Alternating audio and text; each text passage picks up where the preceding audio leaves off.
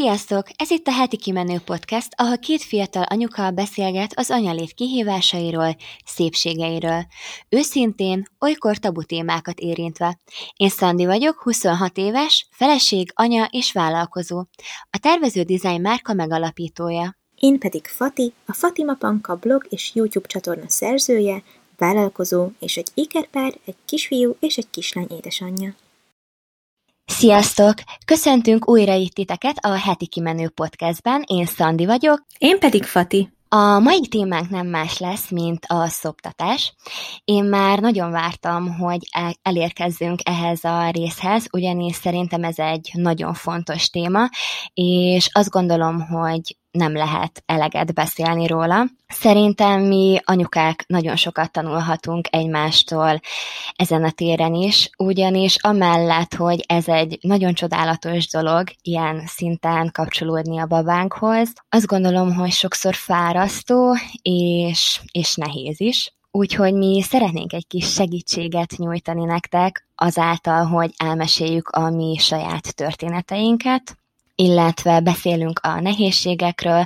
arról, hogy számunkra mik voltak azok, amik könnyebbséget okoztak, és szeretnénk néhány praktikát is esetleg megosztani veletek. Úgyhogy én úgy gondolom, hogy akár vágjunk is bele. Fati, mit gondolsz, esetleg elkezdenéd te, mert azt gondolom, hogy nagyon sokakat érdekelhet, hogy milyen lehet ikres anyukaként megélni ezt. Persze, igazából én nagyon örültem, hogy választottuk ezt a témát, meg így felhoztad, hogy beszéljünk már erről is, mert én csináltam erről egy videót, akkor még nagyon az elején voltam ennek a szoptatás dolognak, és akkor is már nagyon pozitív tapasztalataim voltak ezzel kapcsolatban, de, de mostanra már így, hogy elmúltak jó egy évesek a gyerekek, így egészen más stádiumban van ez a dolog, és tök jó lesz így ebből a szempontból is beszélni róla egy kicsit. Na hát, kezdjük is ott, hogy én mindig is úgy terveztem, hogy én, én szeretnék szoptatni, és um, itt szeretnék elmesélni valamit, ami nekem egy tök nagy fájdalmam, meg egy kicsit így um, szomorú vagyok amiatt, hogy esetleg mondjuk ezt emberek félreértették, ezt a mondatomat, hogy nagyon kell akarni szoptatni, hogyha valaki szeretne, hogy meghozza ezt a döntést, mert képzeld el, a szoptatás világnapján, vagy azt hiszem az anyateljes táplálás világnapján, nem tudom mi a hivatalos neve, de én megosztottam egy képet, írtam alá így a gondolataimat erről. Volt benne egy olyan mondat, beleírtam egy olyan mondatot, hogy hát nagyon kell akarni, hogy ez jól menjen. És igazándiból elég sokan emiatt megsértődtek rám, vagy hát így nem is megsértődtek rám, ez így erős, de hogy így kifejezték azt, hogy hát ez nem mindig azon múlik, hogy valaki akarja, vagy sem. Holott én tökre nem erre gondoltam, csak arra gondoltam, hogy ugye vannak olyan édesanyák, akik szabad akaratukból és teljesen ö, szabad döntésükből azt a döntést hozzák meg inkább, hogy ők nem akarnak szoptatni, és nem fognak szoptatni, és ezt mindenkinek abszolút tökéletes szabadsága eldönteni, hogy akar-e vagy sem. Én mindig úgy gondoltam erre a dologra, hogy én ezt meg szeretném adni a gyermekeimnek. Én elég sokáig szopiztam gyerekként, én három éves voltam amúgy, amikor leválasztottam, hogy úgy mondjam, akkor az már tényleg csak egy ilyen egy komfort, egy ilyen kötődés volt, amit így én nehezen engedtem el nagyon. De mindegy, szóval, hogy én emiatt is, mivel ilyen jó élményeim voltak ezzel kapcsolatban, én ezt úgy gondoltam, hogy én ezt szeretném, és, és annyira úgy érzem, hogy félreértették ezt a mondatomat, pedig igen, akarni kell. Akarod, vagy nem akarod, tehát, hogy ezt eldöntheted, és ez, ez mindenkinek a saját döntése. Én, ez, nekem csak erre vonatkozott az a kis szövegem, amit megfogalmaztam, és igen, és így mindig eszembe jut a szoptatásról, hogy annyira sajnálom, hogy ezt félreértették párom, vagy hogy ez valakinek fájdalmas volt, mert ugye nagyon sok olyan sztori van, hogy szeretett volna az anyuka, de valamiért nem úgy jött ki a lépés, és, és nem tudom, és én soha nem azt feltételezem, hogy nem tett meg mindent, mert egyértelmű, hogy az az alap, hogy aki szeretné ezt megadni a gyermekének, meg akár magának is anyaként, mert szerintem ez anyaként egy, egy hihetetlen élmény tud lenni, egy fantasztikus élmény tud lenni, de hogy igen, ott van az az eldöntendő kérdés, hogy akarod-e ezt csinálni, vagy nem, és igen, kell akarni, mert hogy ez nem csak ugye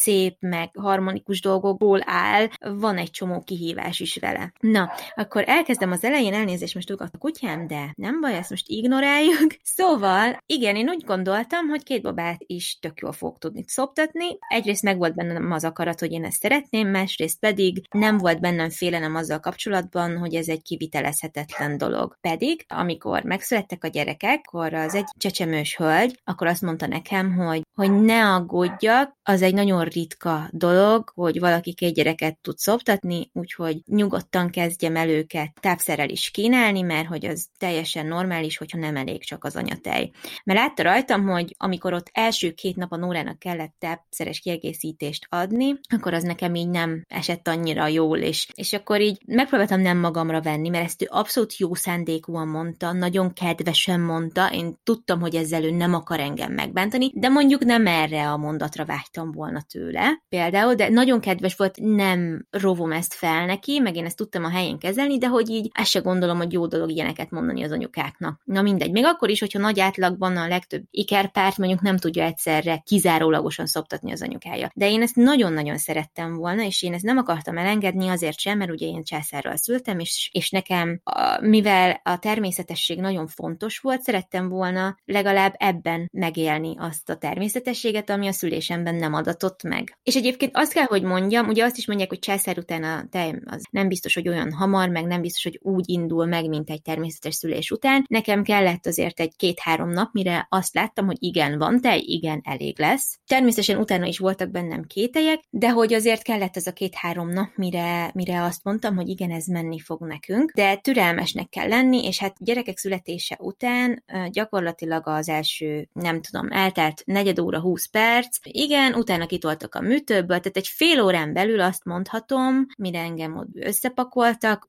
hogy cicim voltak, és én onnantól fogva szinte folyamatosan szoptattam az első napokban mindenképpen. És a kórházban egyébként nagyon segítőkész volt mindenki, de mivel nekem volt dúlám, ő nekem nagyon sokat segített a merretételben, meg a megfelelő technika megtalálásában. Igazából nem is kellett szenvednünk semmin, mert annyira természetesen jött az egész, hogy én annyira örültem neki, nekem annyira egyértelmű volt, és szerencsém is volt, ezt ki kell emeljem, mert nem fáj, nem lett sebes semmim, tehát, hogy így, így annyira jött magától, hogy ezt hogy kell csinálni, talán az első egy-két órában kellett úgy, mit tudom én, igazítgatni a gyerekeket, hogy ők is ráérezzenek erre. De bennük ez az ösztön, ez annyira erős, hogy azonnal, hogy anyához, és hogy azonnal ez a kontakt meglegyen, hiszen azért neki kikerülni az anyaméhből, utána természetes, hogy erre vágynak a legjobban, hogy az anya közelségében, az anya ölelésében, az anya mellén legyenek, ahonnan meg a tápanyagot is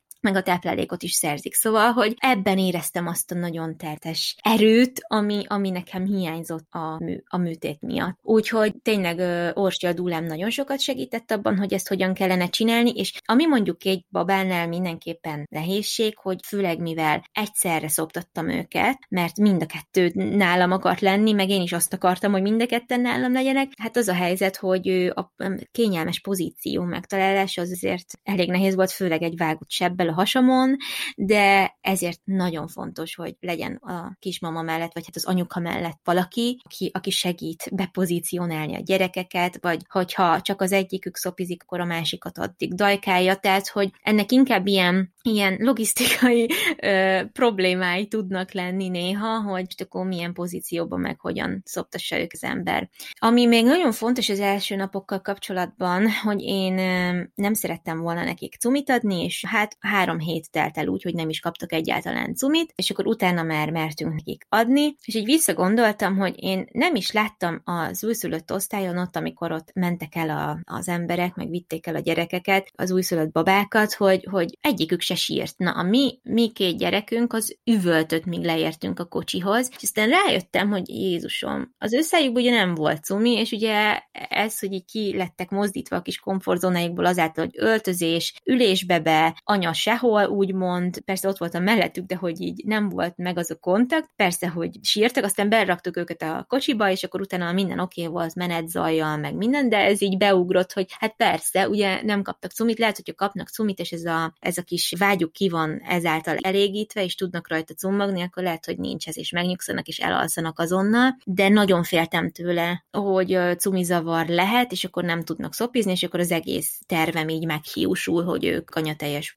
babák tudjanak lenni. De tökre elbocsátáskor is támogatóak voltak a nővérek, és mondták, hogy itt minden rendben lesz, nyugodtan, igény szerint, akár állandóan is lehet cici, ne nézzem az órát, figyeljek a jelzéseikre, ha kicsit sír, nyekereg, nem tudom, azonnal tegyem cicire. Tehát én ilyen tanácsokat kaptam, mert ez a legújabb javaslat szoptató anyáknál. Én ezzel találkoztam a legtöbbször, és akkor mi egy vasárnapi napon ö, jöttünk haza a kórházból, és másnap már mentünk is a gyerekorvoshoz itt a helyben, szombathelyen, mert aki esetleg nem tudná, én Budapesten szültem egy magánkórházban, és aztán amikor hazajöttünk, másnap mentünk is a gyerekorvoshoz, aki ugyanezeket a dolgokat elmondta, és mondta, hogy tudja, hogy nagyon fárasztó, tudja, hogy nagyon nehéz, fogadjak el minden segítséget, de hogy ő abszolút anyatejpárti, ha van rá lehetőség, és tudom őket szoptatni, és szeretném őket szoptatni, akkor mindenképpen, mert az nagyon-nagyon jó nekik, és hogy folyamatosan legyenek cicin, akkor fog beállni a, a tejnek a mennyisége, hogyha folyamatos ingerek érik a, a mellett, és beáll ez a kereslet kínálat,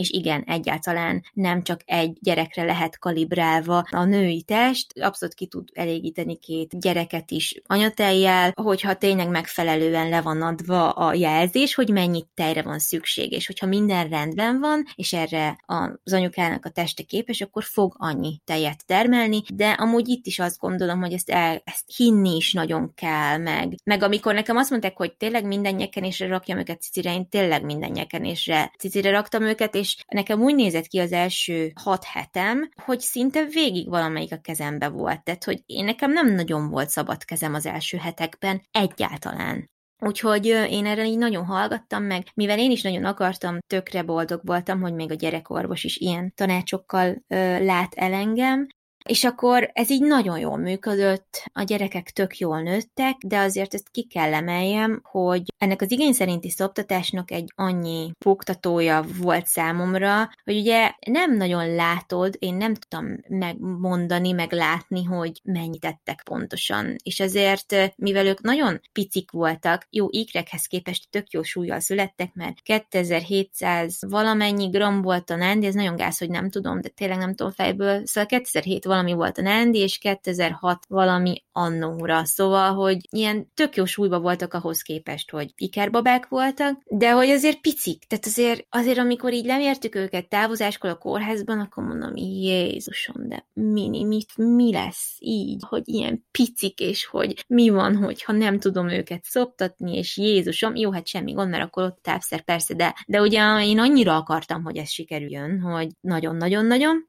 Na mindegy, és akkor azért ez így ijesztő, hogy biztos, hogy megfelele minden annak a pici babának. Szóval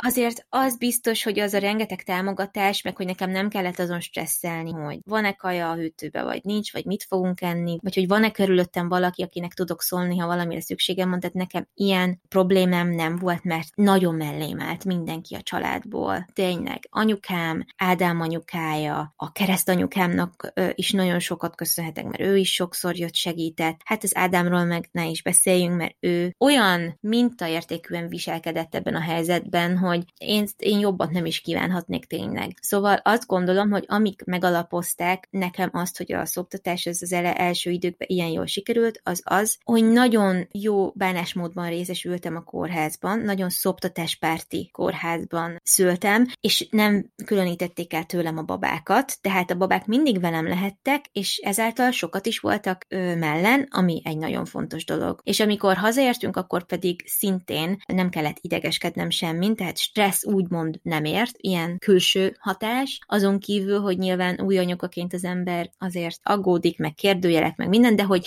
olyan stressz nem ért, mert mindenki figyelt rám, vigyázott rám, mellettem volt. És ez a háttér, ez a biztonság, ez nagyon sokat segített abban, hogy tényleg én erre tudjak koncentrálni, hogy a gyerekeimmel legyek, és szopizzanak, és minden oké okay legyen meg az, hogy, hogy ilyen társam volt ebben az egészben, mint az Ádám, ez, tehát az érzelmi biztonság azt gondolom, hogy nagyon fontos. Ugye nagyon sok sztori hallani arról, hogy valami hatalmas trauma éri az anyukát, és mondjuk három hónapos korában a, a, a babát már nem tudja szoptatni, mert elmegy a teje, vagy mit, mit tudom én. Például Ádám anyukája is mesélte nekem, hogy mikor az Ádám kicsi volt, azt hiszem négy hónapos volt, amikor valami tragédia történt a családban, valakit balesetért, és hát nem tudta utána már szopni egész egyszerűen. Igen, e, ezért nagyon nem mindegy, hogy kik állnak az anyuka mögött. Ez így egyébként a hat hónapos korukig ki is tartott, én is egyre lazább lettem, láttam, hogy tök jól fejlődnek, láttam, hogy, hogy minden úgy halad, ahogy kell. Ez biztos te is tudod, meg bárhol utána olvasol, ahol um, friss, igény szerinti szoptatott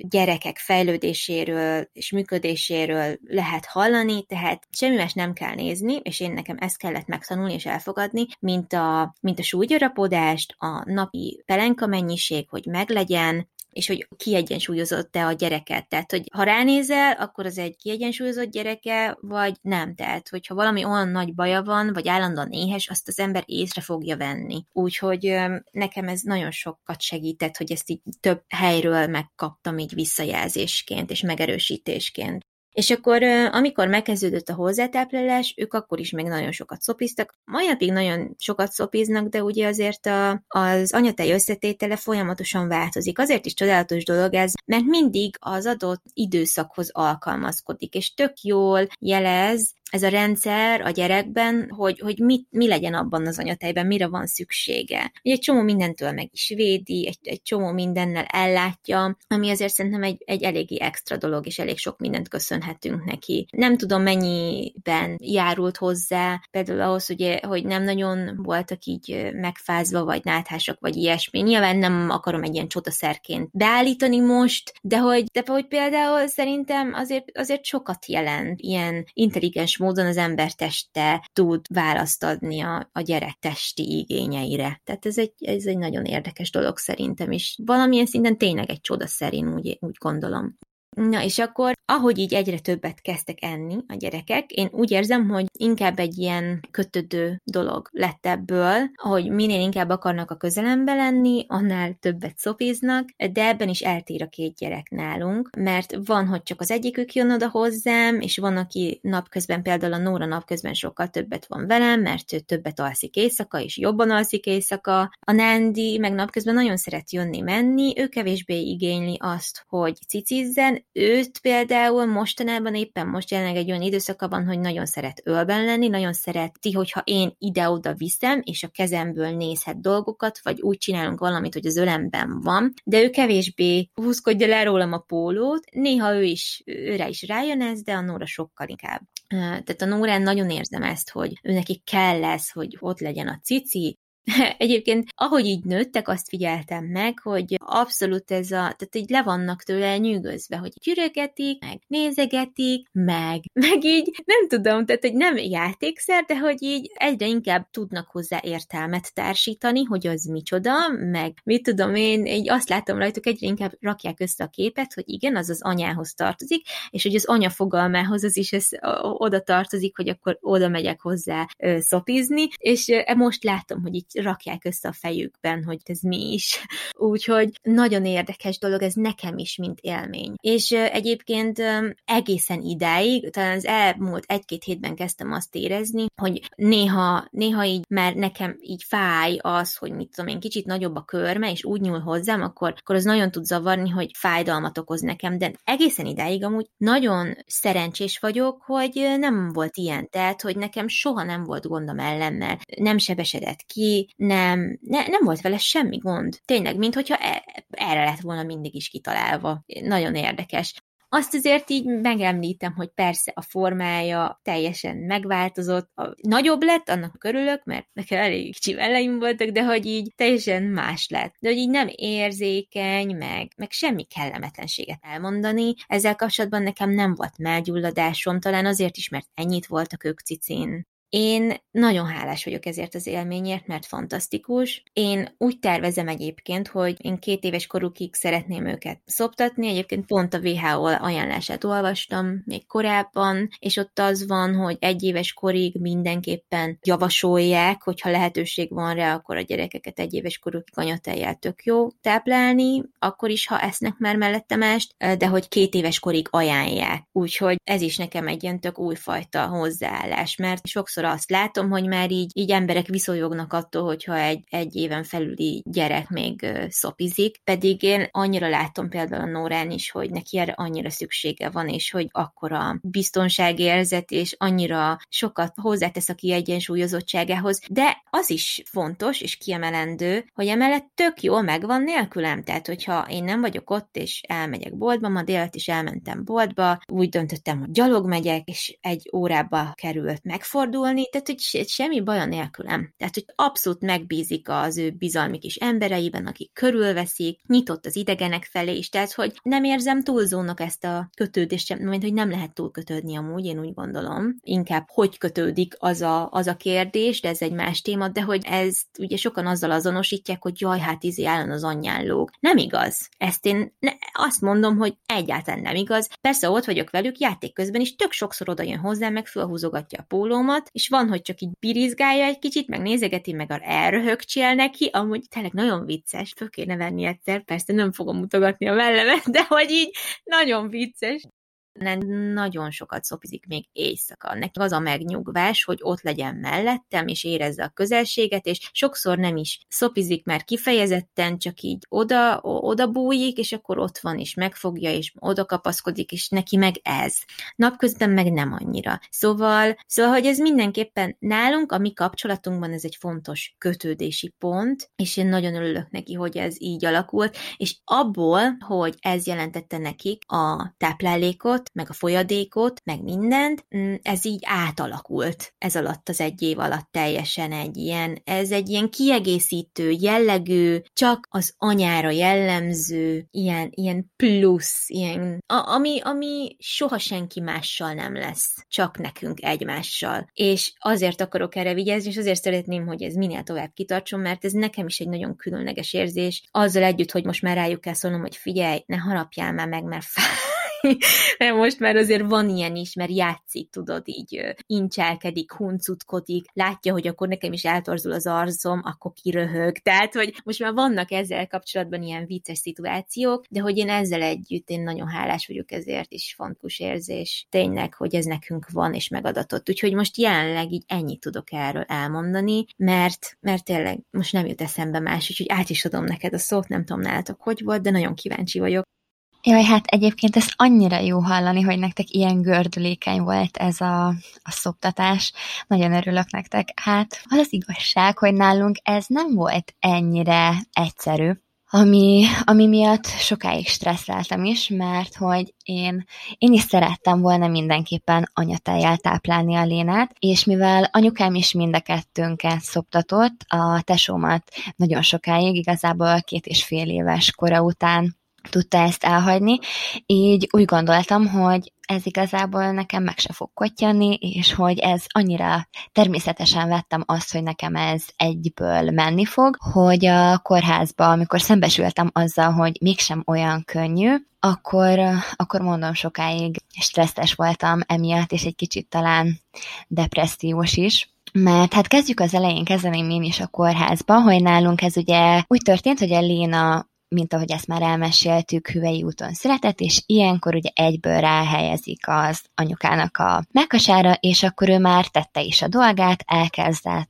szopizni, szóval igazából ezzel nem is volt semmi probléma. Az, e, az első két órában, ugye az aranyórában is nagyon sokszor tettem cicire. Igazából én láttam, hogy jön tej, de nyilván akkor még nincs olyan sok. És ugye én is egy olyan kórházba szültem, ahol nagyon szoptatás párti volt mindenki, és nagyon kedvesek voltak a csecsemősök, az ápolónők, igazából az orvosom is abszolút szoptatáspárti volt, szóval így ebből a szempontból is megkaptam tőlük a támogatást, és őt sem vitték el tőlem soha, mindig velem volt, én ő, vele is aludtam, szóval nem tettem be a kis kis ágyába, ami ott mellettem volt, ugye tudjátok, ez a tologatós, hanem mindig ott volt velem, és nagyon sokszor helyeztem cicire, viszont egyszerűen nem, nem jött annyi tej, nem volt annyi tejem, hogy ez kielégítő legyen számára, pedig tényleg folyamatosan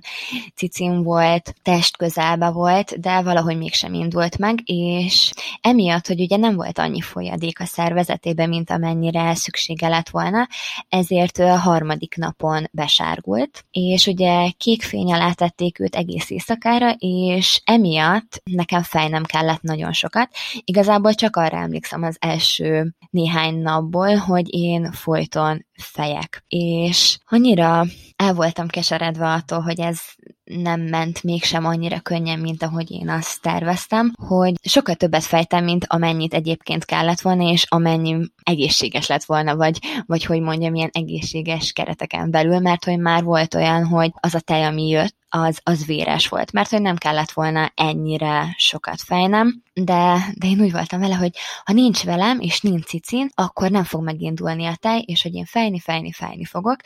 Egyébként ne, nekem akkor egy kicsit sebes is lett a, a melbimbóm ezáltal, de most így visszagondolva egyáltalán nem bánom, hogy ezt így tettem, mert hogy amúgy én nagyon sokat köszönhetek annak, hogy ennyire kitartó voltam akkor is, hogy nem adtam fel, mert tudtam, hogy nagyon szeretném őt anyatejjel táplálni,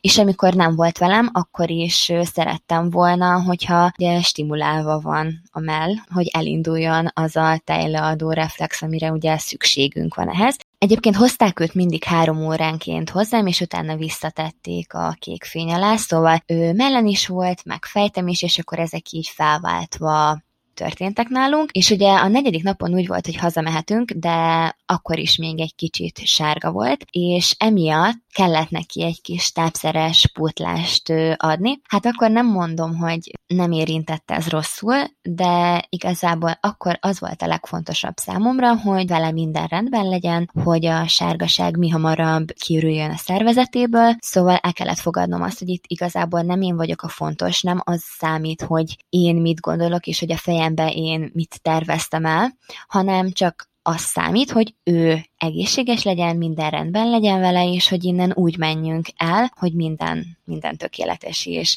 és hogy nyugodt legyek akkor, amikor már otthon vagyok vele. Hiszen egy új anyukának, ráadásul első babánál, én azt gondolom, hogy alapvetően is azt sem tudjuk, hogy mihez kezdjünk velük, hogy hogy nyúljunk hozzá, mert olyan kis picik még az elején, hogy így például én megmondom őszintén, így féltem az elején őt pelenkázni, vagy hát nem is az, hogy féltem, de hogy így azt se tudtam, hogy hogy nyúljak hozzá, hogy nehogy így összenyomjam őt, vagy bármi, szóval azért fontos volt számomra az, hogy próbáljak meg higgadt maradni, és úgy kezelni ezt a dolgot, hogy ez nem egy ördögtől való dolog, hogy ő most tápszert kapott, ettől függetlenül én teljesen rajta vagyok azon, hogy beinduljon a tej úgy, hogy csak anyatejjel tudjam őt táplálni, és ne kelljen kiegészítésként tápszert kapnia. Na hát ugye öt napot voltunk bent végül a kórházban, és egyre több tejem lett. Az ötödik napon már igazából volt annyi mennyiség, hogy az elegendő legyen számára, viszont a kórházból úgy engedtek el minket, hogy kaptunk egy receptet tápszerhez. És amikor eljött értünk Krisztián, akkor ugye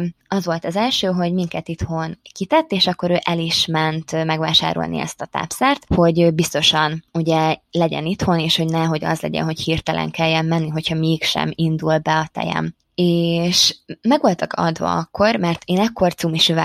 is tápláltam, szóval cicin is volt folyamatosan, de megnyugtatáskép, vagy hát, hogy biztosan tudjam azt, hogy megkapja azt a mennyiséget, ami elő van úgymond írva. Ugye, mert hogy nálunk fontos volt az, hogy ő biztosan megedje azt a mennyiséget, mert ugye úgy engedtek minket haza, hogy ő még sárga volt, és emiatt éjszakánként három óránként ugye kelteni és kellett őt, hiszen az volt itt a legfontosabb, hogy mi hamarabb kiürüljön a sárgaság, és utána már nem kell három óránként nyilván kelteni, de hogy addig ez nagyon fontos volt, és akkor ugye meg volt adva hogy hány millit kell neki három óránként ennie, és szerencsére az a tápszeres doboz soha nem lett kibontva. Azt azt hiszem hat hónapos volt a Léna, vagy öt, amikor be is vittem a védőnői tanácsadóba, hogy esetleg adják oda a rászoruló családoknak, vagy családnak, mert hogy szerencsére nem volt erre szükségünk, mert amikor ugye lefejtem, akkor bőven elegendő volt az a tejmennyiség, ami, amire szükségünk volt,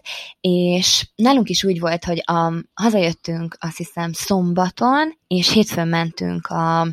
a gyerekorvoshoz, és ő is nagyon szoptatáspárti volt szerencsére, de még aznap jött a védőnőnk is délután, és ezt már többször is meséltem szerintem, említettem, hogy én nagyon elégedett vagyok a védőnővel, és nagyon szeretem őt. Egy nagyon mai gondolkodású nő, és nagyon sok mindenben egyetértünk, és mondta, hogy mutassa meg neki azt, hogy hogyan szopizik a Léna, és illetve azt, hogy ugye meg szerette volna nézni, hogy mennyi tejem van, és mondta nekem, hogy hát Alexandra, ezt a cumis üveges dolgot engedjük el, mert hogy a Léna nagyon ügyesen szopizik, itt nincsen semmi probléma, nagyon sok tejem van, egyébként ekkor már én is tudtam, hogy sok tejem van, hiszen folyamatosan úgy keltem fel reggel, hogy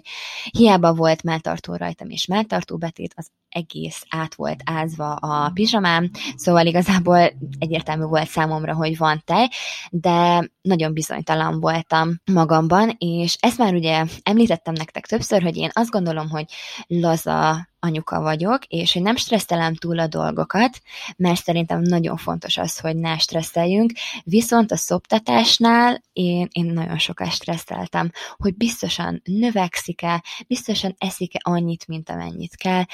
Elkövettem azt a hibát, amit szerintem sokan elkövet, elkövetünk, hogy mérlegeljük őket, hogy folyton mérlegem van, és megnézzük, hogy most akkor hány millit evett, mennyit hízott egy hét alatt, pár nap alatt, nem tudom, és így Krisztián volt az, aki mondta, hogy tegyem el azt a mérleget, mert hogy egyszerűen bele fogok bolondulni ebbe, és hogy már nem szeretné látni, hogyha még egyszer előveszem a mérleget, mert hogy egyszerűen ezzel csak saját magam a stresszelem, látszik a lénán az, hogy, hogy hízik, hogy kis hurkás, hogy boldog, minden rendben van vele, kiegyensúlyozott, és hogy egyértelműen van sok tejem. Igazából engem erről hát a hat hónapig folyamatosan győzködnie kellett, hogy nyugodj meg, van tejed, nincsen semmi baj. És egyszerűen valahogy így az agyam nem tudott átkapcsolni, vagy én nem is tudom, de hogy folyamatosan ez egy ilyen para volt bennem, hogy biztosan eszik-e annyit, és biztosan van-e elegendő tejem ahhoz, hogy ő úgy fejlődjön, ahogy kell és még úgy is, hogy ugye a védőnő is folyamatosan lemért, a gyerekorvos is, és mindig biztosítottak arról, hogy minden a legnagyobb rendben van vele, így is folyamatosan egy ilyen kétel volt bennem, hogy jól csinálom-e, és hogy, hogy elegendő-e. De most már tudom, hogy igen, és most már biztosan, hogyha lesz kis tesó, akkor, akkor már nem fogok ezen ennyire parázni, mert hogy akkor már természetesen fog jönni, legalábbis remélem, hogy így lesz. És hát így kicsit elkanyarodtam, de hogy így visszatérve az elejére, az első két hét volt nálam olyan, ami, ami nagyon nehéz volt, mert hogy sokat kellett felkelnem hozzá, akkor nekem még, ugye te mondtad, hogy nem fájt soha a melbimbod, vagy így maga a szoptatás, ami egy nagyon jó dolog. Nekem sajnos volt olyan, hogy sebes is volt, illetve egy alkalommal volt olyan, hogy vérzett, és ekkor nem is tudtam napokig abból a a bal mellemből etetni őt, mert hogy egyszerűen annyira fájt, hogy nem tudtam, és csak a jobb mellemből tudtam, viszont ugye így a bal mellem folyton be volt duzzadva, le kellett fejnem, hát igen, az a két hét az, az nagyon nehéz volt, és utána tanultam meg, hogy hogyan tudok fekve szoptatni, és na hát innentől kezdve, innentől jött az, hogy végre tudtam aludni, már amennyit ugye nyilván a Léna is aludt, és, és nagyon jó volt az, hogy tudok fekve szoptatni, nekem ez egy akkora könnyebbség volt, hogy így azt el sem tudom mondani,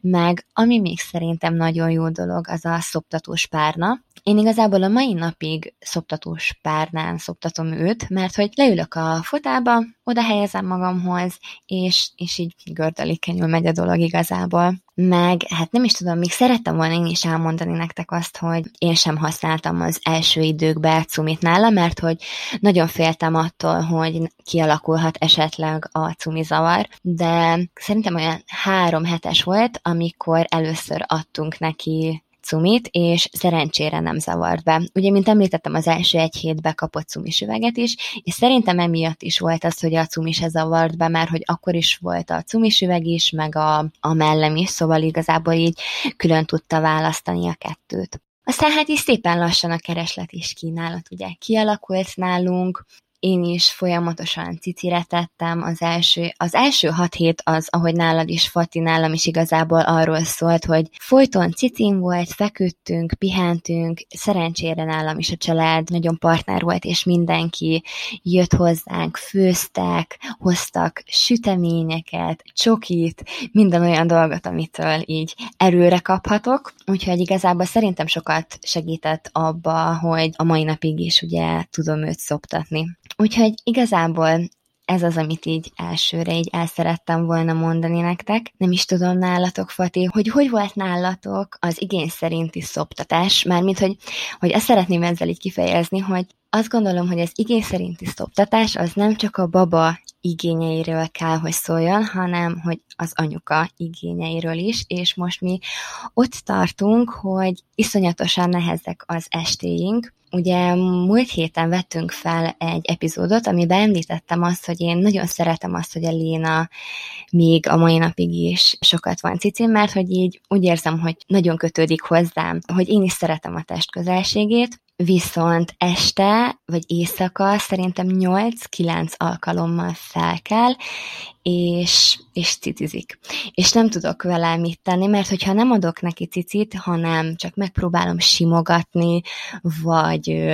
vagy énekelni neki, mert hogy van olyan, hogy éneklek neki éjszaka, csak azért, hogy ne kelljen ez a folyamatos cicizés, mert hogy, mint ahogy az elején említettem, hogy ez egy csodálatos dolog, de nehézségekkel is jár, és én most vagyok azon a ponton, amikor azt érzem, hogy nehéz ez nekem. És hogy így ezt szerettem volna kérdezni, hogy, hogy nálatok így az éjszakák hogy alakulnak. Fú, abból a szempontból nagyon átérzem, hogy ugye nálunk az együttalvás az, az nagyon nehéz lenne mindkettejükkel. Ezért valahogy úgy alakult, nem terveztük, de úgy alakult, mivel Nóra jobb alvó, a felébredésekor Ádám ment be hozzá minden egyes alkalommal. És emiatt Nóra egy idő után elengedte az éjszakai cicizést. És nagyon sokszor előfordult, hogy én a Nandival voltam elfoglalva, tehát nem is tudtam volna hozzá bemenni, um, és, így, és így valahogy, mivel ugye nem kapott ezáltal cicit, amit valahol sajnálok, de közben meg tök jól alszik, tehát meg mégsem, meg nagyon jó érzés nekem, hogy Ádám őt vissza tudja altatni. Tehát mivel többször egymás után volt, hogy nem kapott cicit, és Ádám valahogy meg tudta nyugtatni, tehát egyébként nem sírt sokat. Ilyen, nem tudom, ilyen félperces nagyobb sírások voltak max, de Ádám mindig kitalált valamit, amivel tök jól meg tudta nyugtatni, és mivel Ádám fogta, tőle ugye nem is várta azt, hogy megszoptassa, hiszen tudta, hogy ő apa, mert ezért arra az időre, hát ez nem tudom, szerintem egy másfél-két hónapja van, hogy egyáltalán nem eszik már éjszaka. Lehet, hogy van több is, de hát nem másfél hónapja kb hogy egyáltalán nem tiszizik éjszaka, de hogy mivel Ádám akkor mit tudom én, énekel neki, vagy erősebben ringatja, vagy csak járkál vele, vagy halkan beszél hozzá, tehát valamit mindig kitalál, hogy, hogy vissza tudja altatni, anélkül, hogy ciszikeljen neki. És most már, most már tényleg egyáltalán nem várja, és képzeld el, egyik éjszaka arra ébredtem, hogy azt hallom a szavból, hogy anya Nóra dumál, és szerintem ez nem tudatos, meg lehet, hogy csak hablagy, de hogy így pa, apa, apa, ezt hallottam, azt hittem elsírom magam, ezt hallottam ki a szobából, és Ádám akkor már pont ment be hozzá, és mondom, Istenem, mert ugye, ugye mondjuk neki, hogy, hogy ki az apa, és hát rámutat az Ádámra, és mondom, most nem tudom, most szólítja az apját, mert mindig ő megy be hozzá. De hát nem tudom, ez lehet, hogy csak egy tök véletlen dolog, de hogy így ő átszokott arra, hogy az Ádám megy hozzá be este. És így én nekem sincs bűntudatom, mert délelőtt, meg napközben, meg tök sokat vagyunk együtt. Viszont ez azért is alakult így, mert Nándinak csak én vagyok jó. Vagy Ádám is valószínűleg meg tudná nyugtatni, csak akkor mondjuk Ádámnak ki kellene kelni az ágyból, és fel alá járkálni vele, mert másképpen nem nyugodna el. Mert a, a Nandi sokkal nyugtalanabb alvó, mint a Nóra. És többször is felébred, sokkal-sokkal többször felébred, mint a Nóra. Tehát olyan átlagosan 6-7-szer biztos felébred, és hozzáteszem, nem mindig az a megoldás nekem sem, hogy cici, de, de általában neki is az működik, hogy a cicit szeretné, mert az attól nyugszik meg. És Viszont így nekem sokkal könnyebb, mert ugye nem kell kikelnem az ágyból, én is fekve szoptatom őt, tudja hol van, ő is ki tudja magát már sokszor szolgálni, és akkor visszaalszunk. És ez nekem akkor a haladás ahhoz képest, hogy mind a kettejükhöz külön-külön fölugráltam fotelba be, vagy akár fel alá járkálni vele, és tényleg nem aludtam semmit, szóval, hogy ez így tök jó munka megosztás nálunk. És ezt az éjszakai szoptatás részét én azért nem érzem egyelőre, hogy kifejezetten megterhelőnek, mert én egy annyira rossz állapotból jövök, és egy annyira, ö, annyira borzasztó álmatlanságból jövök, hogy ez ahhoz képest nekem ez megváltás. De, hogyha mondjuk nem így lett volna, és mind a kettő nagyon jó alból lett volna, és nem kellett volna hozzájuk sokszor fölkelni, akkor biztos másképpen gondolnám. Az bennem van, hogy, hogy hát mikor fog majd a Nandi is nagyobbakat aludni, mikor fog majd így, mikor fogja ezt így elengedni. Mert amúgy tényleg az van, hogy például ilyenkor, ha cicikál neki, akkor ő egyértelműen jelzi, akkor a cumit se tudom visszaadni a szájába. De van, amikor elég neki az, hogyha megébred, hogy cumi, kicsit a kezembe veszem, kicsit rázogatom, és akkor elnyugszik, de ez ritkább eset. Szóval nem tudom. Nem tudom, de én annyira, annyira ettől még nem érzem rosszul magam, az már sokszor mondjuk eszembe jut, hogy mi van, hogyha napközben, ha oda jönnek hozzám ciciért, nem is a cici kell nekik, hanem mondjuk nekem kéne valamit kitalálnom, amivel mondjuk lekötöm őket, vagy hogy érezzék, hogy foglalkozom velük, pedig ott vagyok, foglalkozom velük, ott ülök, de ő játék közben, mit tudom én, megunta a rakosgatást, és akkor oda jön hozzám. Sok, sok embertől hallottam már, hogy hát, hogy ez nem mindig jó, meg nem megoldás mindenre az, hogy állandóan cicizik a gyerek, de mondom, hát ha ő kéri, én ennél jobban nem tudom lefordítani az ő kérését, tehát most, hogyha én akkor, ha ő, oda jön hozzám szopizni, és én azt mondom, hogy nem, hanem gyere, csináljunk mást, akkor általában az nem tetszik neki, mert ő akkor arra vágyik, hogy, hogy szopizzon. És ez azért napközben elég sokszor előfordul. Nekem inkább mentálisan megterhelő arra gondolni, hogy ők erre számítanak azért napközben, tehát egy egész napra én nem léphetek még le. Nem is akarok, de mondjuk,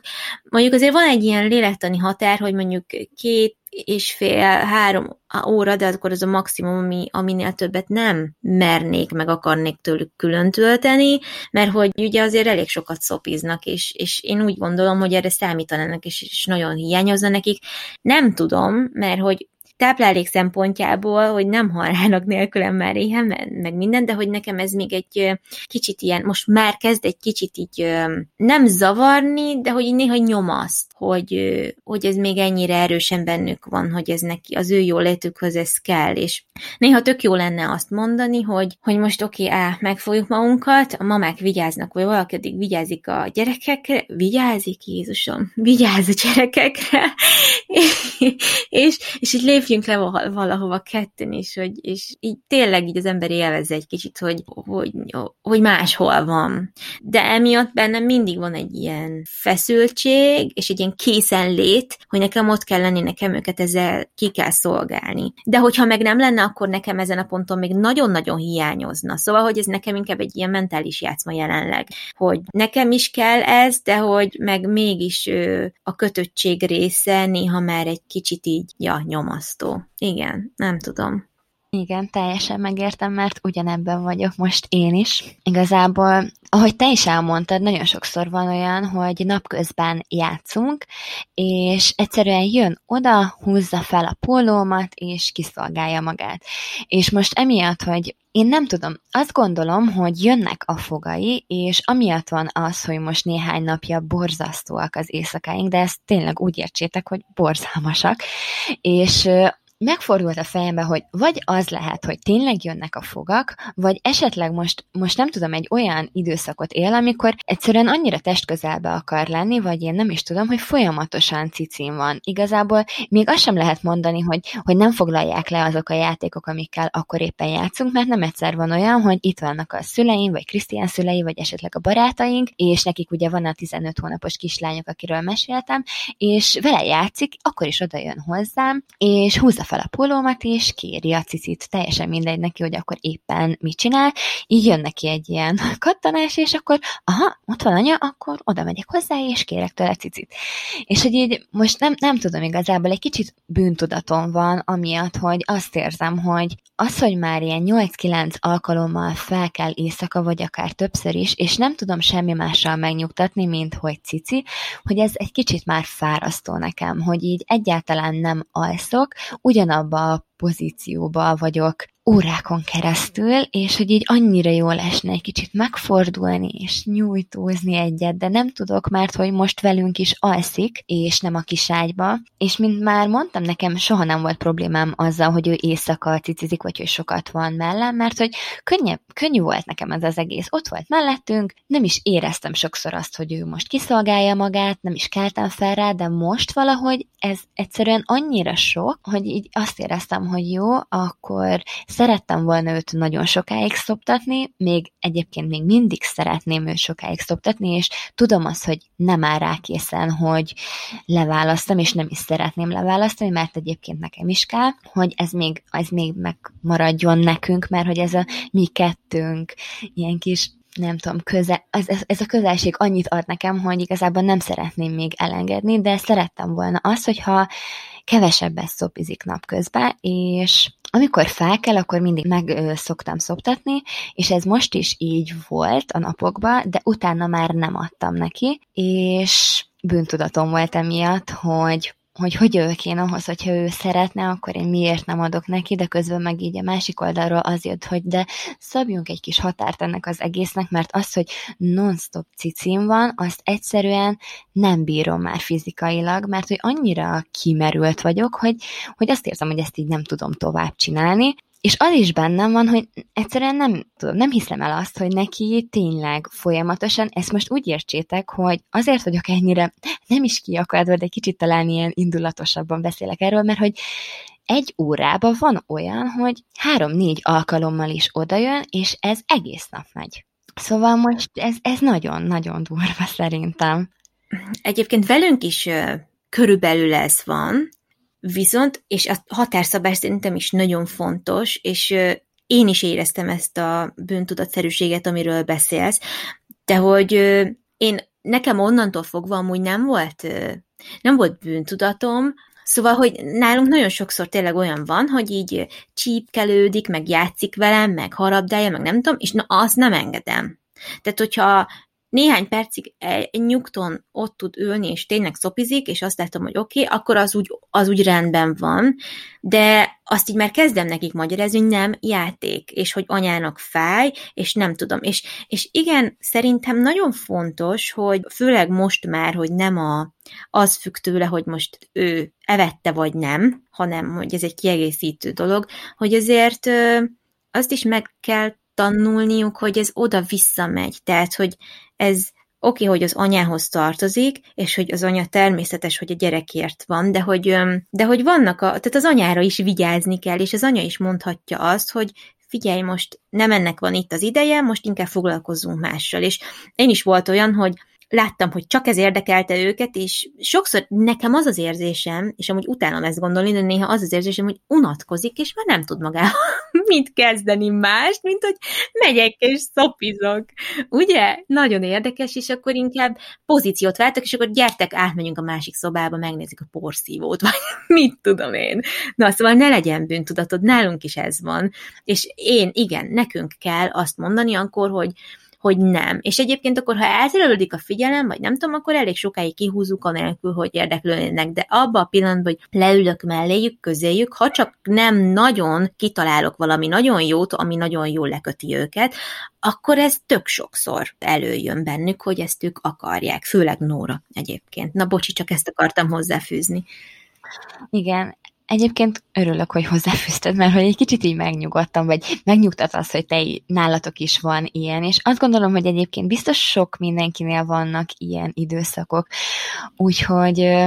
hát próbálok pozitív maradni, csak az, hogy most tényleg non-stop cicim van, ez ilyen, nem tudom, ilyen még soha nem volt. És egyébként azt is olvastam, hogy ha jön a foguk, akkor ugye nem szeretnek olyan sokat enni, mert mármint, hogy szilárd ételt, hanem akkor ugye ezt is szopizással próbálják ugye meg, megoldani, és hát igazából erre tudok gondolni, mert nagyon rágja most az ujjait, így beteszi hátra, és szerintem ott hátul jöhet valami fog, és azt gondolom, hogy emiatt van.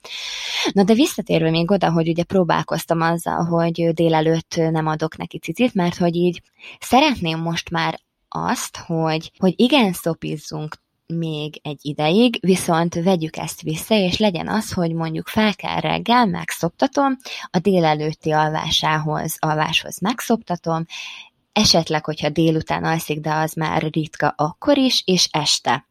És hogy így, hogy így legyen egy ilyen, hát nem is tudom, hogy lehet-e rendszer, mert hogy ugye én szerettem volna őt úgy szoktatni, hogy igény szerint mindig, amikor ő jön, akkor kap. Viszont most átestünk egy kicsit a ló túlsó oldalára, mert hogy így már a napjaink tényleg csak erről szólnak, és ezt így nem szeretném. Szóval igen, csak így ezt szerettem volna elmondani, hogy ha esetleg nálatok is vannak ilyen időszakok, akkor ezt így tök jó lenne, hogyha megosztanátok velünk, vagy így egymással is, mert hogy szerintem sokan vagyunk így, mint most én, hogy bűntudatot érzek amiatt, hogy, hogy lehet, hogy nem jól csinálom, de ezt meg nem gondolom, hogy nem jól csinálok, mert egyébként minden más megadok neki, csak hogy így látom azt, hogy kiteszem például elé az ételt, a reggeliét, ott vagyok vele, próbálom elvonni a figyelmét, hogy játszunk, de, de egyszerűen hajtatatlan. Sír, van olyan, hogy már ilyen ordításba átmegy ez az egész, és húzza fel a pólómat, rángat engem,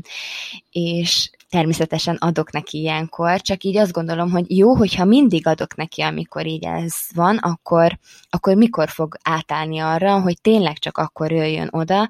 amikor, amikor nem tudom, ahogy is szeretném, hogy így altatáshoz meg legyen ez az egész. De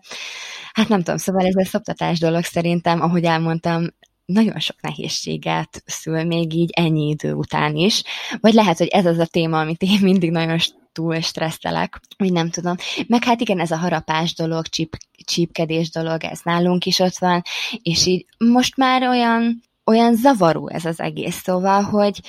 azt érzem, hogy soha nem mehetek el én se sehova egyedül sokáig, mondjuk ő, ő egyébként nem is bír ki még szerintem annyit se, mint a gyerekek nálatok ezt a három órát, mert hogy így mindig kell az, hogy ott legyek. Ráadásul most azt vettem észre, hogy ha bármi sérelem éri, nem tudom, esetleg elveszek tőle olyan dolgokat, ami mondjuk veszélyes,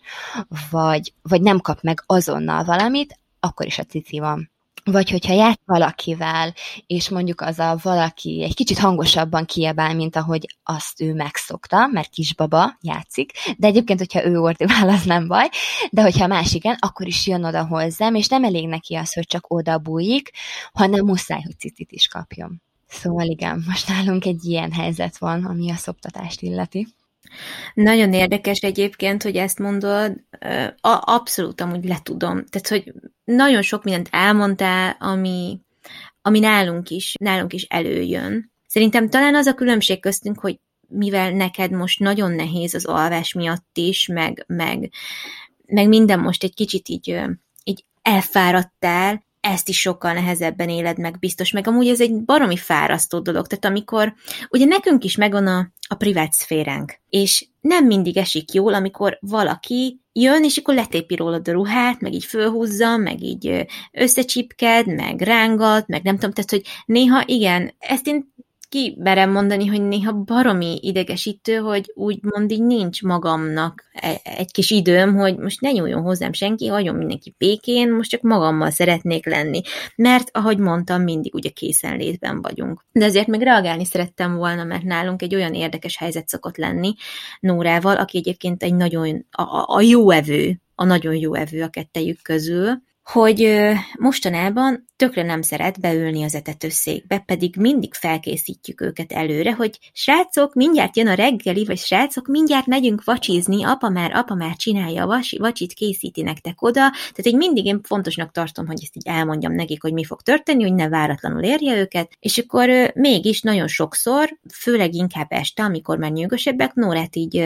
Nóra így nagyon behisztizik, ha be, be akarom tenni az etetőszékbe, és van, hogy tényleg ilyen krokodilkönnyes, visítós sírás mások vannak belőle, és általában akkor az van, hogy oda jön, és azonnal cicit akar, és akkor egy 5-10 percen keresztül cicizik, megnyugszik, és utána meg, mintha mi se történt volna, vissza tudom tenni az etetőszékbe, és megeszi a rendes vacsora adagját. És így csak nézek, hogy most ez mi? És ezt csak ő csinálja egyébként kettejük közül, de mintha meg lenne sértődve rám, hogy én, én be akarom tenni az etetőszékbe és megetetni normális szilárd kajával. Nem, anya vegyél ki, anya adjál cicit, legyünk együtt, és akkor majd utána eszem. Körülbelül ez van most nálunk. Nagyon érdekes, nem tudok rájönni, hogy miért, és inkább mondom csak este, de volt, hogy már ebédnél is ez volt Szóval így kicsit megijedtem, hogy utána nem fog enni, mert ugye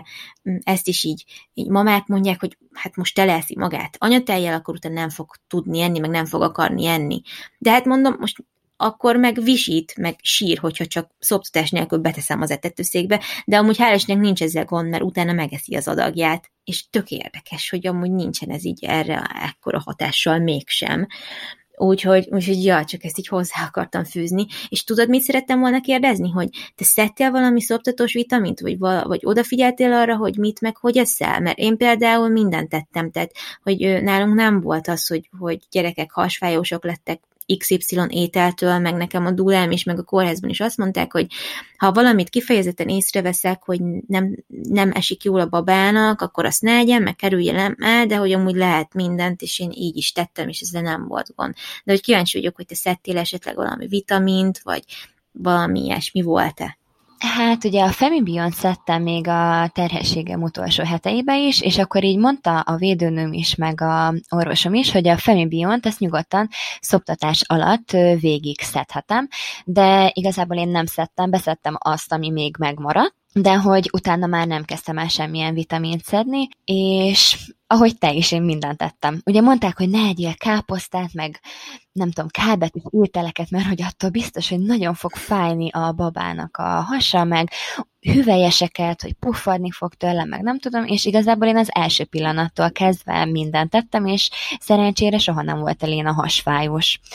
Úgyhogy igazából nálunk ez nem volt. Meg ugye vannak ezek a szoptatós teák, és én azt sem ittam, mert hogy nagyon sokszor hallottam, vagy olvastam, hogy, hogy a babáknak amiatt fáj a hasuk, mert hogy a legtöbb szoptatós tába van kömény, és hogy emiatt fájhat nekik. Aztán én úgy gondoltam, hogy ha nem hasfájós, akkor ezzel nem is szeretnék így rátenni, hogy esetleg hasfájós legyen, úgyhogy nem, igazából semmit nem szedtem. Annyi, hogy nagyon sok folyadékot ittam, egyébként azt rólam tudni kell, hogy hogy én nem iszok sokat. És a egész terhességem alatt, meg az első hat hónapban, amikor ugye kizárólagosan szoptattam, és fontos volt az, hogy biztos mindig legyen tejem, akkor nagyon sokat ittam, és már volt, hogy hány ingerem volt attól, hogy nekem innom kell, de hát nyilván ugye ilyenkor nem én számítok, hanem a baba. Szóval nem egyébként semmi különös dolgot nem tettem. Te szedtél vitamint? Igen, én végül úgy döntöttem, hogy szedek valami kis támogató dolgot, de tudod azért, mert bennem volt, hogy hát két gyerek, meg úristen azért ehhez biztos több tej kell, meg nem tudom, és akkor az a Mother Love nevű vitamin volt, amit választottam, és ez a Mother Love More Milk, azt hiszem ez volt a neve, DM-ben találtam, szimpatikus volt maga ez a, ez a márka, meg, meg nem tudom, és akkor ebben azt hiszem, hogy görög széna volt, meg nem tudom micsoda, és aztán utána meg valahol hallottam, hogy a görög széna az nem is jó erre, meg nem tudom, de én szedtem, meg ez így nekem engem megnyugtatott, gyerekeknek semmi baja nem volt tőle, nekem se, meg így nem hullott a hajam sem annyira utána, mint amire szoktak így a terhesség után, a megszülés után, amire szoktak panaszkodni a nők, szép volt a körmöm, meg minden, nem tudom, lehet, hogy ez segített benne, meg én ittam szoptatós teát, mert az anyukám mindig mondta, hogy ő neki mennyire jó volt az, hogy szerint az tök jót tett, hogy ő ívott szoptatós teát, és akkor ő vett nekem, aztán, hogy a mecsek, mecsek te a mecsekteának a szoptatós teát, tejszaporító teáját ittam, finom íze volt, ilyen édeskés, igen, abban is van egyébként édeskömény, azt hiszem, de hogy attól sem, így a gyerekeknek nem volt gondja, nekem meg így a plusz folyadék miatt jó is volt, hogy még van valami extra dolog, amit, amit így iszom. Azt így elég sokáig ittam, de aztán ennyi, meg a, amikor Ádám egyszer ment a Brandonba, akkor talált karamálcot, amire azt mondják, hogy az esetleg jó tehet, és akkor elég sokszor ittam karamálcot. Ez egy ilyen, nem is tudom mihez hasonlítani, olyan, mint egy sörös, sörös kóla. nem tudom. Azt egyébként, na az az, amit én is ittam, de ilyen kartonszámra vettük. Főleg nyáron, mert hogy így tök jól esett, hogy így, ugye nyilván alkoholt nem ittam nyáron, de hogy azért így annyira jó lett volna valami, és akkor így ezzel pótoltam. Egyébként én nem tudom, hogy lette több tejem tőle, vagy, vagy nem, de hogy úgy, úgy jó volt nekem, hogy hát iszom, jó íze is van, esetleg még segít a tejtermelésbe is, ha meg nem, akkor is jó íze van, szóval igen, az az, amit én is ittam, így tényleg így kartonszámra vettük. Ja, igen. És melyik volt a kedvenc ízed belőle, vagy csak a simát ittad? Nem, én ezt simát azt nem szerettem, a citromos volt a kedvencem, meg van azt hiszem gránátalmás belőle, az, hát az is finom volt, de nekem a citromos az volt a kedvencem. Aha, na tök jó. Én is ezt nagyon szeretem a simát is, de nekem meg a gránátalmás lett a kedvencem. Úgyhogy, ja, erre kíváncsi voltam. Na jól van, nem tudom, szeretnél még eszedbe jutott még valami esetleg? Igen, én esetleg még arról beszélnék, hogy, vagy megkérdeznélek téged, hogy te mit gondolsz a nyilvános szoptatásról, mert azért szerintem ez sok mindenkit szokott érdekelni. Igen, aha. Ó, hát vágjunk bele. um, én azt gondolom, hogy aki úgy érzi, hogy a nyilvános szoptatás az a magamutogatásról szól, azt szerintem nagyon tévúton jár, mert hogy semmi más nem történik, mint a gyermek enni vagy inni akar, szeretne, és az anyukája megszoptatja azért, hogy ne legyen éhes, vagy ne legyen szomjas. Ugyanaz történik, mint amikor valaki előveszi a cumis üveget, amiben tápszer van, mert az a baba meg azzal táplálkozik, és azt kapja. De ezt sajnos, mivel hogy egy testrészről van szó, egy női testrészről van szó, ami egyébként, szóval, hogy ha rendeltetésszerűen nézzük, akkor nem kellene a szexel, meg, a, meg az intimitással összekötni ennyire. Persze ez egy abból a szempontból intim dolog, hogy ez az anya meg a baba kötődéséhez kapcsolódik, de hogy könyörgöm, tehát, hogy ez táplálás elsősorban. És én úgy gondolom, hogy ezt nem kéne tabuként kezelni egyáltalán, és nem kellene megvetően nézni senkire, aki úgy gondolja, hogy egy városi főtér közepén leül a padra, és ott szoptatja meg a babáját. Mert amúgy vannak helyzetek, amikor nem is tudod megvárni azt, hogy te elvonuljál, meg szerintem nem is elvárható ez, hiszen mi is tök random helyzetekben szomjazunk, meg éhezünk meg, és akkor előveszük az üvegvízünket, és iszunk belőle. Tehát, hogy én azt gondolom, hogy ez, ez, ez így működik. Na most az más, hogyha az anyuka, anyukában van egy korlát ezzel kapcsolatban, vagy egy ilyen, nem tudom, egy ilyen óckodás, egy ilyen feszültség, hogy ő nem szeretne mások előtt szoptatni, mert igen, a női mell az egy olyan dolog, amit sokszor kötünk a szexhez, meg, meg,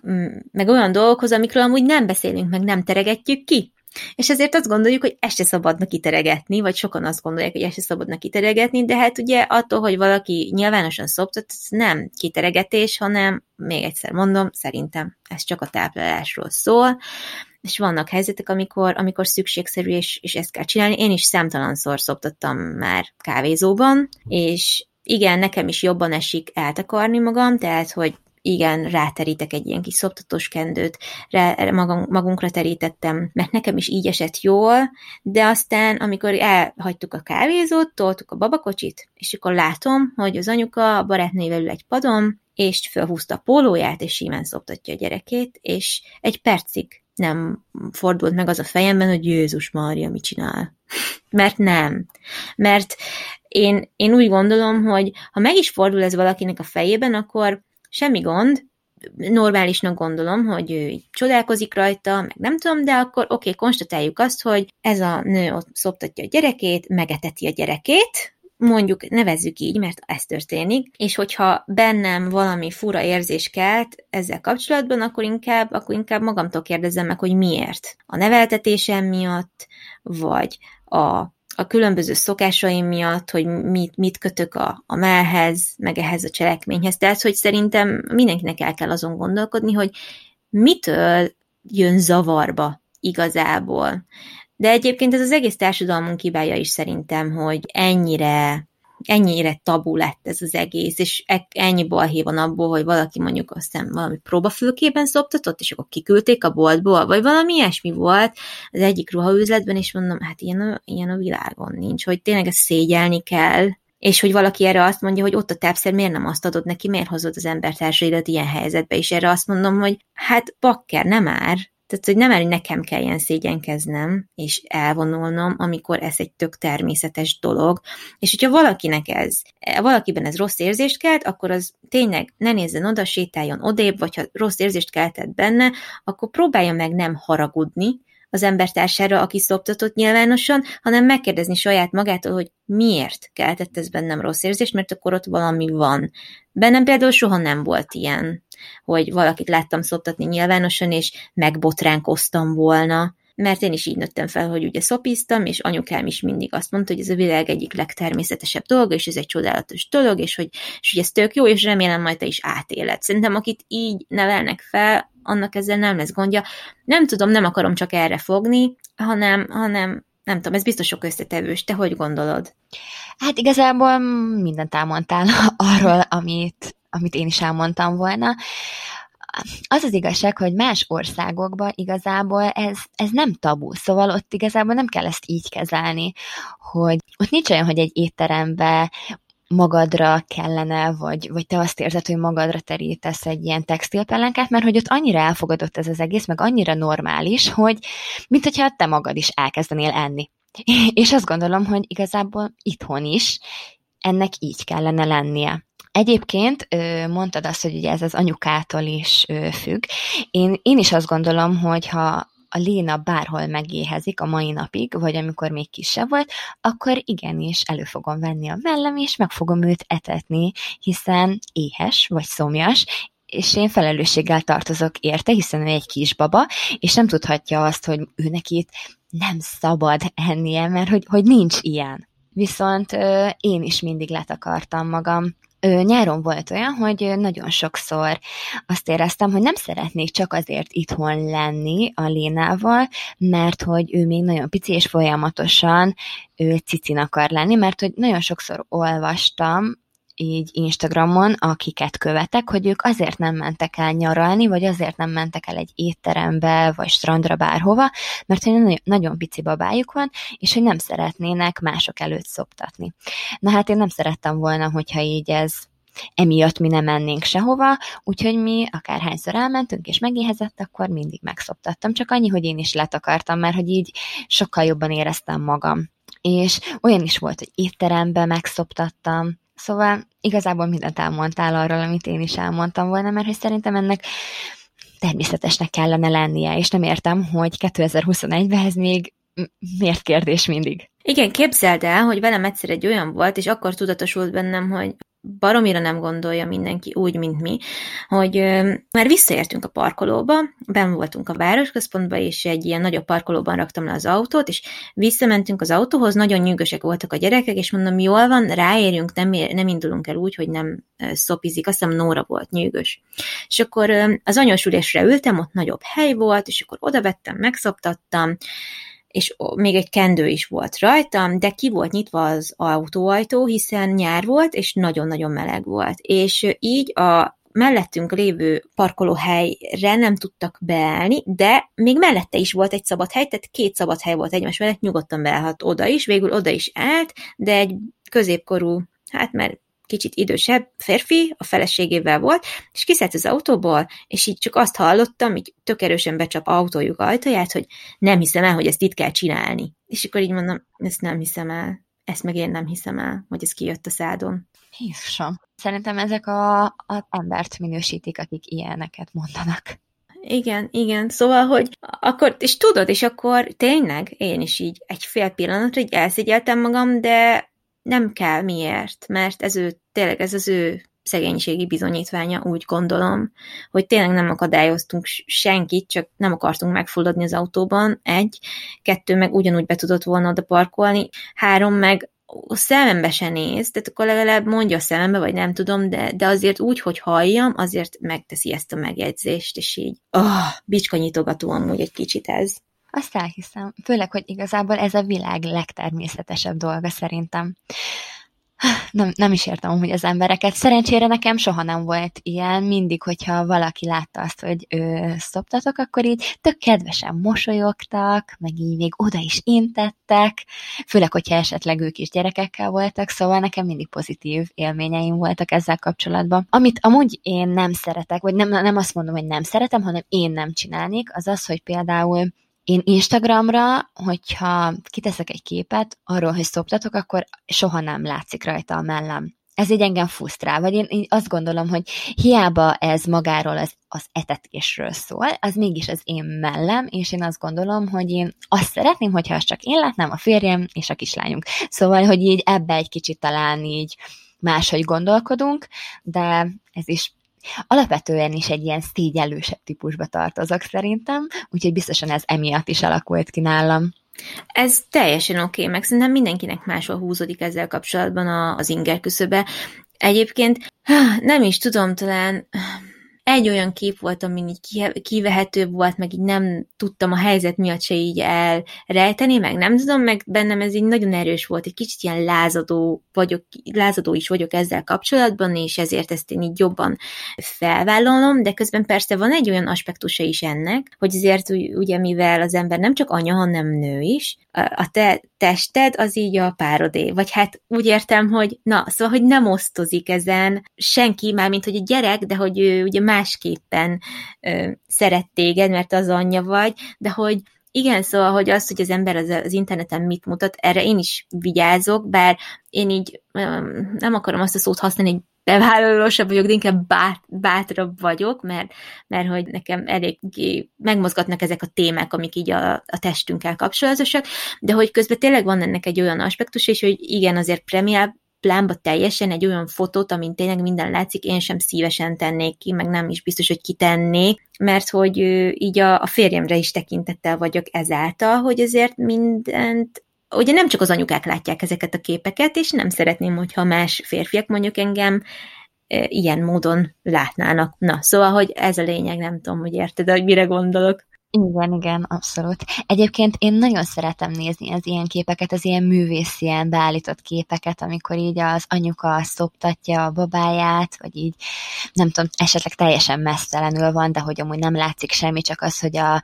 az újszülött babája rajta fekszik és szopizik. Szerintem ezek gyönyörű képek. Egy, egyszerűen annyi, hogy én nem tennék ki magamról ilyet,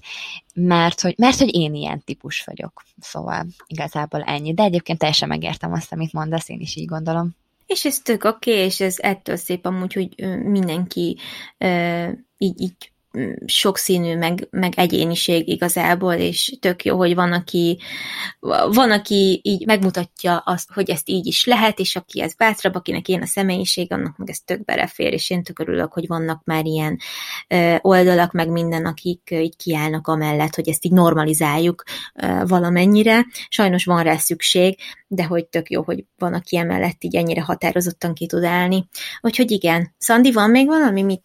mit, mit gondolsz, vagy lezárhatjuk ezt az epizódot? Mm, azt gondolom, hogy nincs, ha esetleg mégis van valami kérdés, amit ti feltennétek nekünk, vagy esetleg megbeszélnétek, akkor Instagramon kommentben várjuk ezeket, és akkor szívesen válaszolunk rá, meg a személyes üzenetekre is. Úgyhogy azt hiszem, hogy így részemről ennyi. Jól van, hát akkor nagyon szépen köszönjük, hogy meghallgattatok bennünket, és minden friss anyukának, meg kisgyerekes anyukának nagy kitartást, meg erőt, meg türelmet kívánunk ehhez az egészhez, főleg aki még várandós, és hamarosan születik a babája, és szeretne szoptatni, tényleg legyetek nagyon erősek, legyetek nagyon kitartóak és türelmesek, mert tényleg ez egy olyan dolog, amihez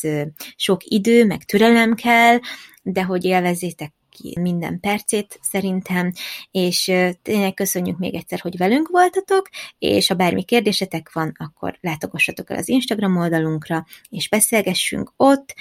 Köszönjük szépen a sok pozitív visszajelzést, mert azért látjuk, hogy elég sokan hallgatjátok már a podcastet, és ez nagyon jól esik mindkettőnknek, és hát jövő héten újra találkozunk. Szép napot nektek, sziasztok! Sziasztok!